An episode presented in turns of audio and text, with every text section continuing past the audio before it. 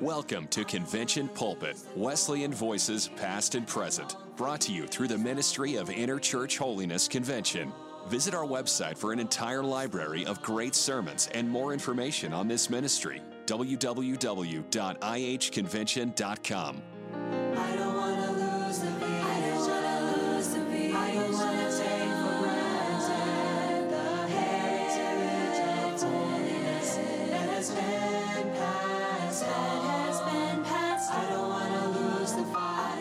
The gentleman you're about to hear might not have as much name recognition as some that have been featured on this program, but God has used him mightily across the years as a pastor, a missionary, and an educator.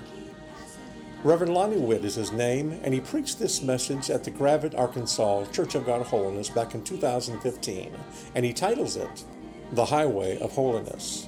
I know you're going to enjoy this excellent message.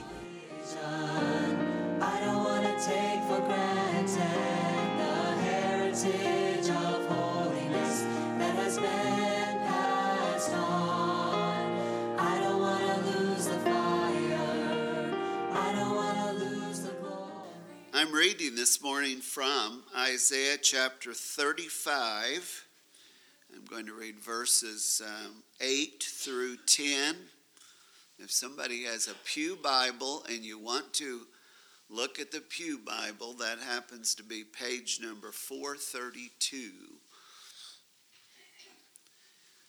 Isaiah 35, 8 through 10. And an highway shall be there, and a way, and it shall be called the way of holiness. The unclean shall not pass over it, but it shall be for those, the wayfaring men, though fools, shall not err therein. No lion shall be there, nor any ravenous beast shall go up thereon. It shall not be found there, but the redeemed will walk there. And the ransomed of the Lord shall return and come to Zion with songs and everlasting joy upon their heads. They shall obtain joy and gladness, and sorrow and sighing shall flee away.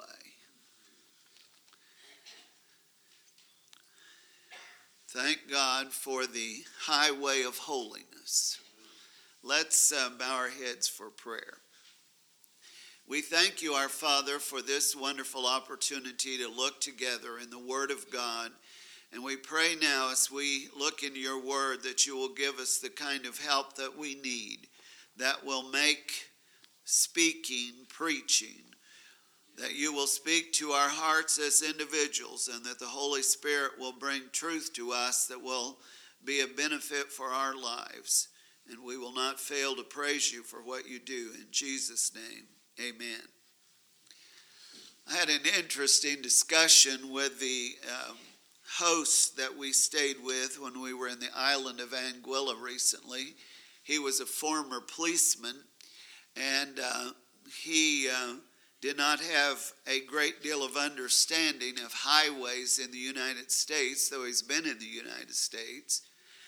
I said something about the fact that we lived, our, our city was at the intersection of two highways.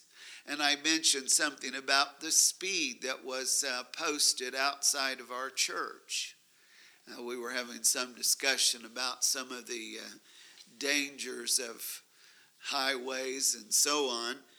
And when I told him that the speed limit was 35, he said, That's not a highway. Well, he did not understand that uh, highways are called highways because of designation of what kind of roads they were, not necessarily the speed that one travels on those roads.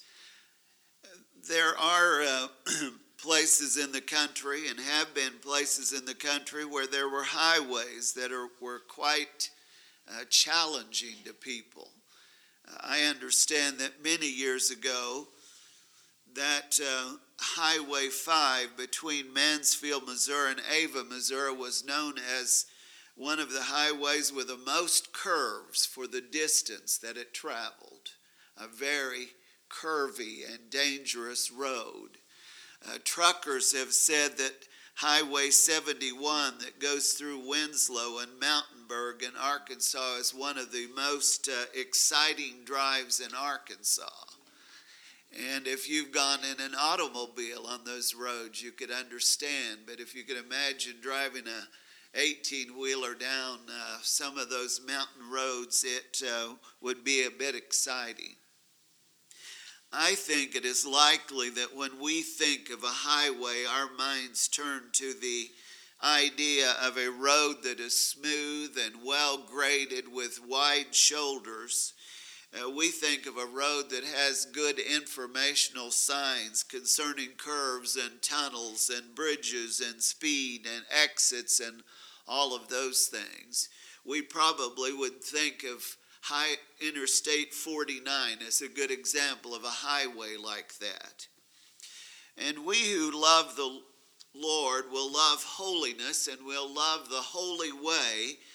And those who are redeemed desire to live holy because the Lord has said, Be ye holy, for I am holy. And uh, further, holiness is a requirement for all who plan to go to the city of God. One uh, evangelist of another time said that holiness has ever been popular in heaven. God the Father is a holy God. Jesus is the Holy Son. The Holy Spirit, or the Spirit is the Holy Spirit, and the city is the Holy City. And the angels are the holy angels. Its ambassadors are the holy prophets, its laws, the holy Bible, its people, the holy people. And thus we discover truths concerning the highway of holiness. We need to travel on the highway of holiness. And let's look at this text this morning and discover truths concerning that highway. First of all, I would like to say that it is a highway set apart. The author says, And a highway shall be there and a way. And it's to be called the way of holiness. Wesley, John Wesley said it's not to be taken as two different ways, but one and the same way, a highway there. Uh, Matthew Poole said it signifies a convenient, prepared, plain, and common road for travelers. We thank God for the highway of holiness. It's rather interesting that almost all churches confess a need of holiness. Almost all churches do. And especially as a requirement for entering heaven. It is interesting that some teach and believe that the experience comes through a process, but not really ever obtained, and certainly not a second definite work of grace. Some teach that holiness is acquired upon death, as if physical death could somehow affect a moral cleansing whenever and wherever there's been a real revival, it has become a revival of holiness, especially if the converts are conserved. And few would deny that without holiness of heart, there's a inner struggle in the man. And we teach this message as a message of a second definite work of grace in the heart. I would like to share a, a few things from a book by Richard Taylor in the book Preaching Holiness Today. He talks about why the church needs holiness. He talks about the experience of Arlie T. Wiley. He said, after years of searching for meaning and purpose in life, including the disillusioning experience of a church work without regeneration, he found Christ as his personal Savior in 1960. At this time, he experienced a wonderful glow of joy as he knew for the first time that his sins were forgiven. But he confesses that after a few weeks, he said, My heart was searching again, hungering, longing. And about this time, he heard from a holiness preacher, the whole counsel of God, that there was a second experience called sanctification, which gave one purity of heart. He sought and obtained, and in 1966 testified that I was sanctified, and I have never doubted. What a thrill it has been for me to live this life of sanctification. Here, a confused Christian was established, and a potential church dud became a positive force because of the direct preaching of holiness. Brother Taylor talks about others, a communist by the name of Fred Dalzell uh, in England. He confessed that after his conversion and for a long time, in the enjoyment of his newfound Savior, he felt that he had a lack. And he said, I wanted the Holy Ghost power so that I could sing and testify. And I'm not ashamed to own the Lord or defend his cause. Do you know where he found his help? Not in a sinning religion doctrine, not in the two natures theory that was powerless to liberate or the do the best you can people. But he heard a holiness preacher and he found what he craved in his heart that second definite work of grace. There was a young Baptist, a captain for Delta Airlines, who knelt at an altar in a holiness meeting. And when he rose with a cleansed heart, filled with the Spirit, he exclaimed, This is what my heart has been hungry for for three years. And on we could go with the message of entire sanctification. But this is why we preach the message, because the Lord comes to cleanse the heart. It can certainly be observed in the American church that we have largely bypassed the message of holiness. It appears that the emphasis has become experimental. It's more about emotion and feeling good than being good.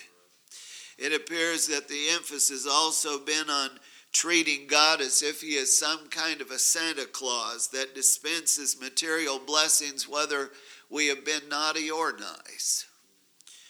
Or that he is some kind of a, a nurse who comes to kiss every owie that we have and simply make us feel good. But holiness has been, by the American church, largely declared an impossibility.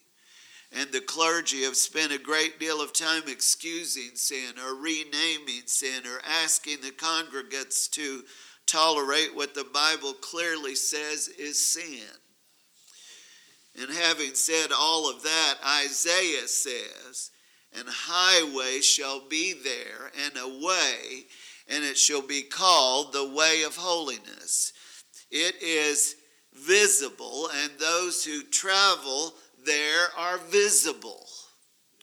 The highway isn't some hidden, unobtainable mystery. It is clearly seen in the Word of God as a necessity and a possibility. And God doesn't ask us to live holy lives without giving us the power to do so. And we have both heard about those who have walked this way, and we can see people who are walking in the way of holiness. And I want to emphasize it is a visible way, and, and the people who walk there are seen as people who are walking in the holy way. It is also accessible, though it is a limited access road, so to speak. It is not only visible, but it's accessible in this present life. We read in 1 Thessalonians 5.23, And the very God of peace sanctify you wholly, And I pray, God, that your whole spirit and soul and body be preserved blameless unto the coming of our Lord Jesus Christ. God does not ask of us what is an impossibility, but He makes it a reality for us. Well, something else about this way, it's not just a way that is set apart, but it is a secure way. We read in the text very plainly no lion shall be there. Some of you perhaps have read Pilgrim's Progress. You should. And if you haven't yet, it's not too late. Read it. It's a good book. But in the in the story of Pilgrim's Progress, Christian was walking along and in a narrow passage not far from uh, where he had been and he looked up ahead and he saw a couple of lions on either side of the path that he was walking in fear struck his heart and he didn't realize that those lions were chained and could not come on the path that he was walking and that, in a sense, is an illustration of what happens with us when we're walking on the path of holiness, the holy highway. The lion will not go there to destroy us. He may growl on the side, he may uh, make some comment to us, but we can go in a plain path. It says here that no ravenous beast shall go up thereon, it shall not be found there the old enemy, that dragon, the devil, works constantly against God's people. He does all that he can to detour us or discourage us, but he cannot take us off that road. We notice something else here. It shall be for those, the wayfaring men, though fools shall not err therein. What does that word wayfaring mean? We are pilgrims. We are not permanent residence in this world. We're on our way home. Some of you may think you found your home, but home is up ahead. And uh, this is a plain way which anyone can find if he sincerely seeks it. That's why the statement is made, though fools shall not err therein. How can we succeed on this path? Simply by walking in the light. One step of obedience at a time keeps us victoriously moving forward on that holy highway. Well, we notice something else. It is a highway for the saints. The unclean shall not pass over it. Beacon commentary says, the Lord built it and destined it to lead to his house. It is a pilgrim way. Hence, nothing unclean, neither unclean person or thing may come up on it. And whoever goes on it is a sanctified one under God's protection and care. This is God's highway. Hence, it is for the redeemed and the cleansed, not for the profane and the polluted and the hypocrite. Nor is it intended for those who live for the world and the selfish pleasures more than the heavenly homeward way. The unclean shall not pass over it. The redeemed shall walk there. Those who know their sins are forgiven, they're going to walk on that pathway. Fanny Crosby wrote, Redeemed and so happy in Jesus, no language my rapture can tell. I know that the light of his presence with me doth continually dwell. Redeemed, redeemed, redeemed by the blood of the Lamb, redeemed, redeemed, his child, and forever I am. We notice something else about this highway. It is a highway leading to the city of God. And let me, before we look at the things that are said about this, let me first say that there is joy here for the journey. There's joy here. we we are happy in Jesus. You know, when those people come to my door two at a time and knocking, wanting to tell me something about their witness, I tell them I'm so happy in Jesus they don't have anything to offer me. I'm happy in Jesus. I'm happy in Him. There is joy for our journey. And at least every once in a while, we can break out in praise to God for what He has done for us and in us and what He sometimes does through us. There's joy in Him. I'm sorry for those people who who uh, claim to be walking with God and they look miserable and act miserable and are constantly complaining. Oh, yes, I know, and I'm going to get to that point, but, but He gives us joy for the journey. And you know something? God doesn't require anything that is designed to make us miserable. Nothing. Somebody would like to say, Well, I'd like to be a Christian, but I sure don't want to be like that. Well, I don't know what that is particularly, but I can tell you this that whatever God requires of us, it's going to keep us safe, make us happy in Him, and we can still sing along this way. We have the assurance of sins forgiven. That's a reason to rejoice. My sins are gone, thank God. We know we've been set free. The shackles have fallen off. We're living for Jesus. We're not in bondage to sin anymore.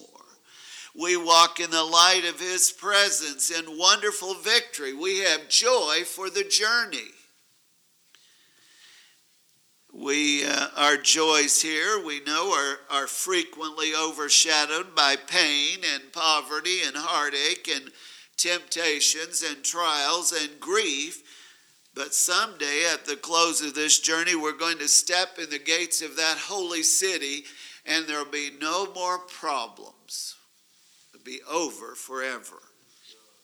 We read in this passage here the ransomed of the Lord shall return and come to Zion. The ransomed. And it says they will rejoice with songs and everlasting joy upon their heads. I don't know what in the world that looks like, but but someone said it's likened to the laurel that was put on the heads of runners that had had made uh, made their way to the end of the marathon and won the victory.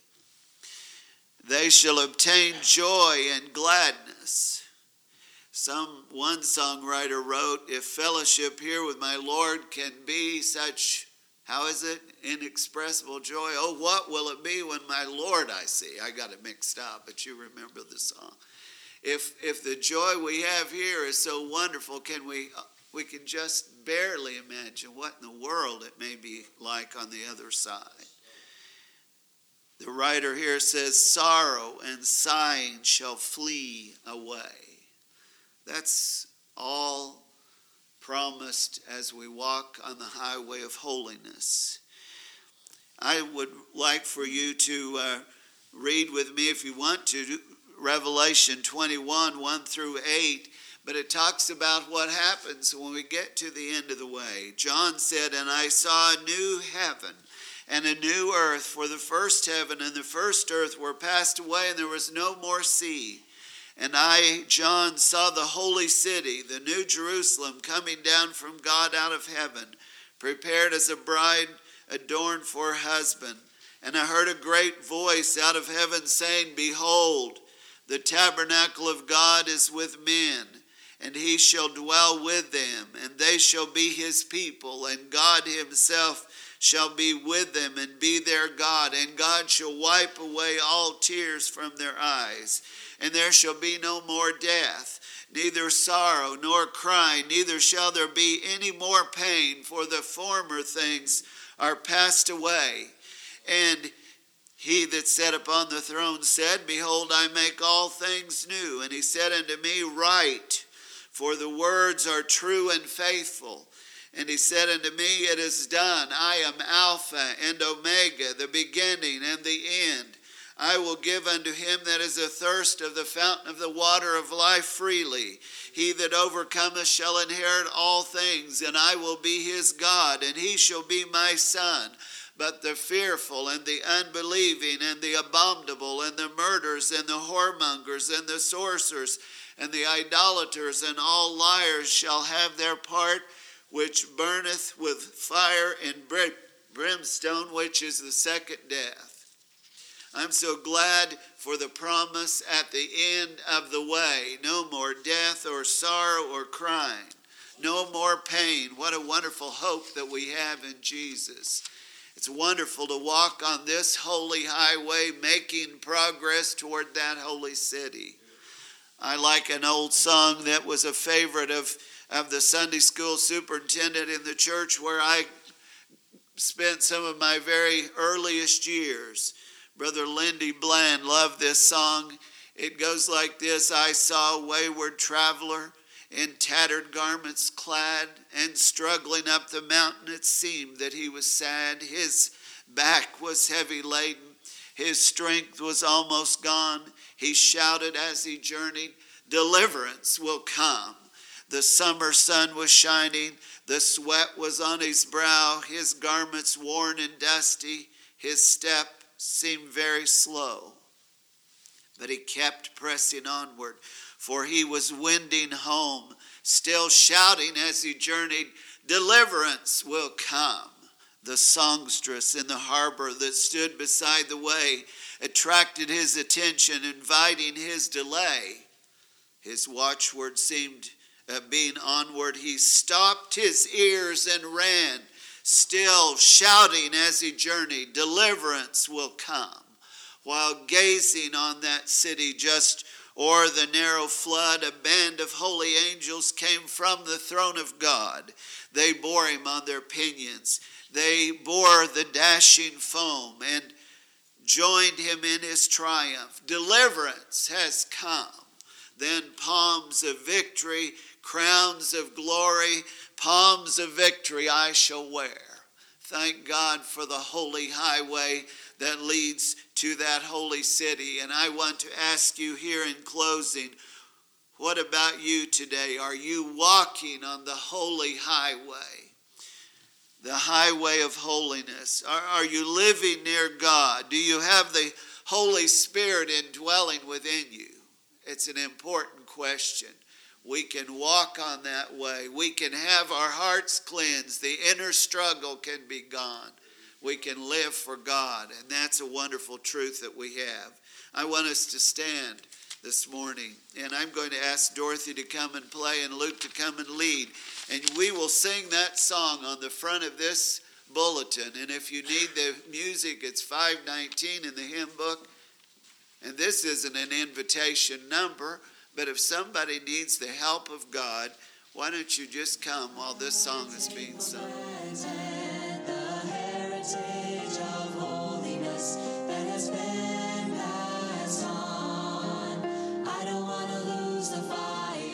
Thank you for listening to Convention Pulpit, a ministry of Interchurch Holiness Convention, featuring Wesleyan voices past and present. For more sermons or for more information, visit www.ihconvention.com. This ministry is made possible through the financial support of our listeners. You may give online at ihconvention.com or send your donation to IHC, Post Office Box 99, New Berlin, Pennsylvania 17855, USA. I don't wanna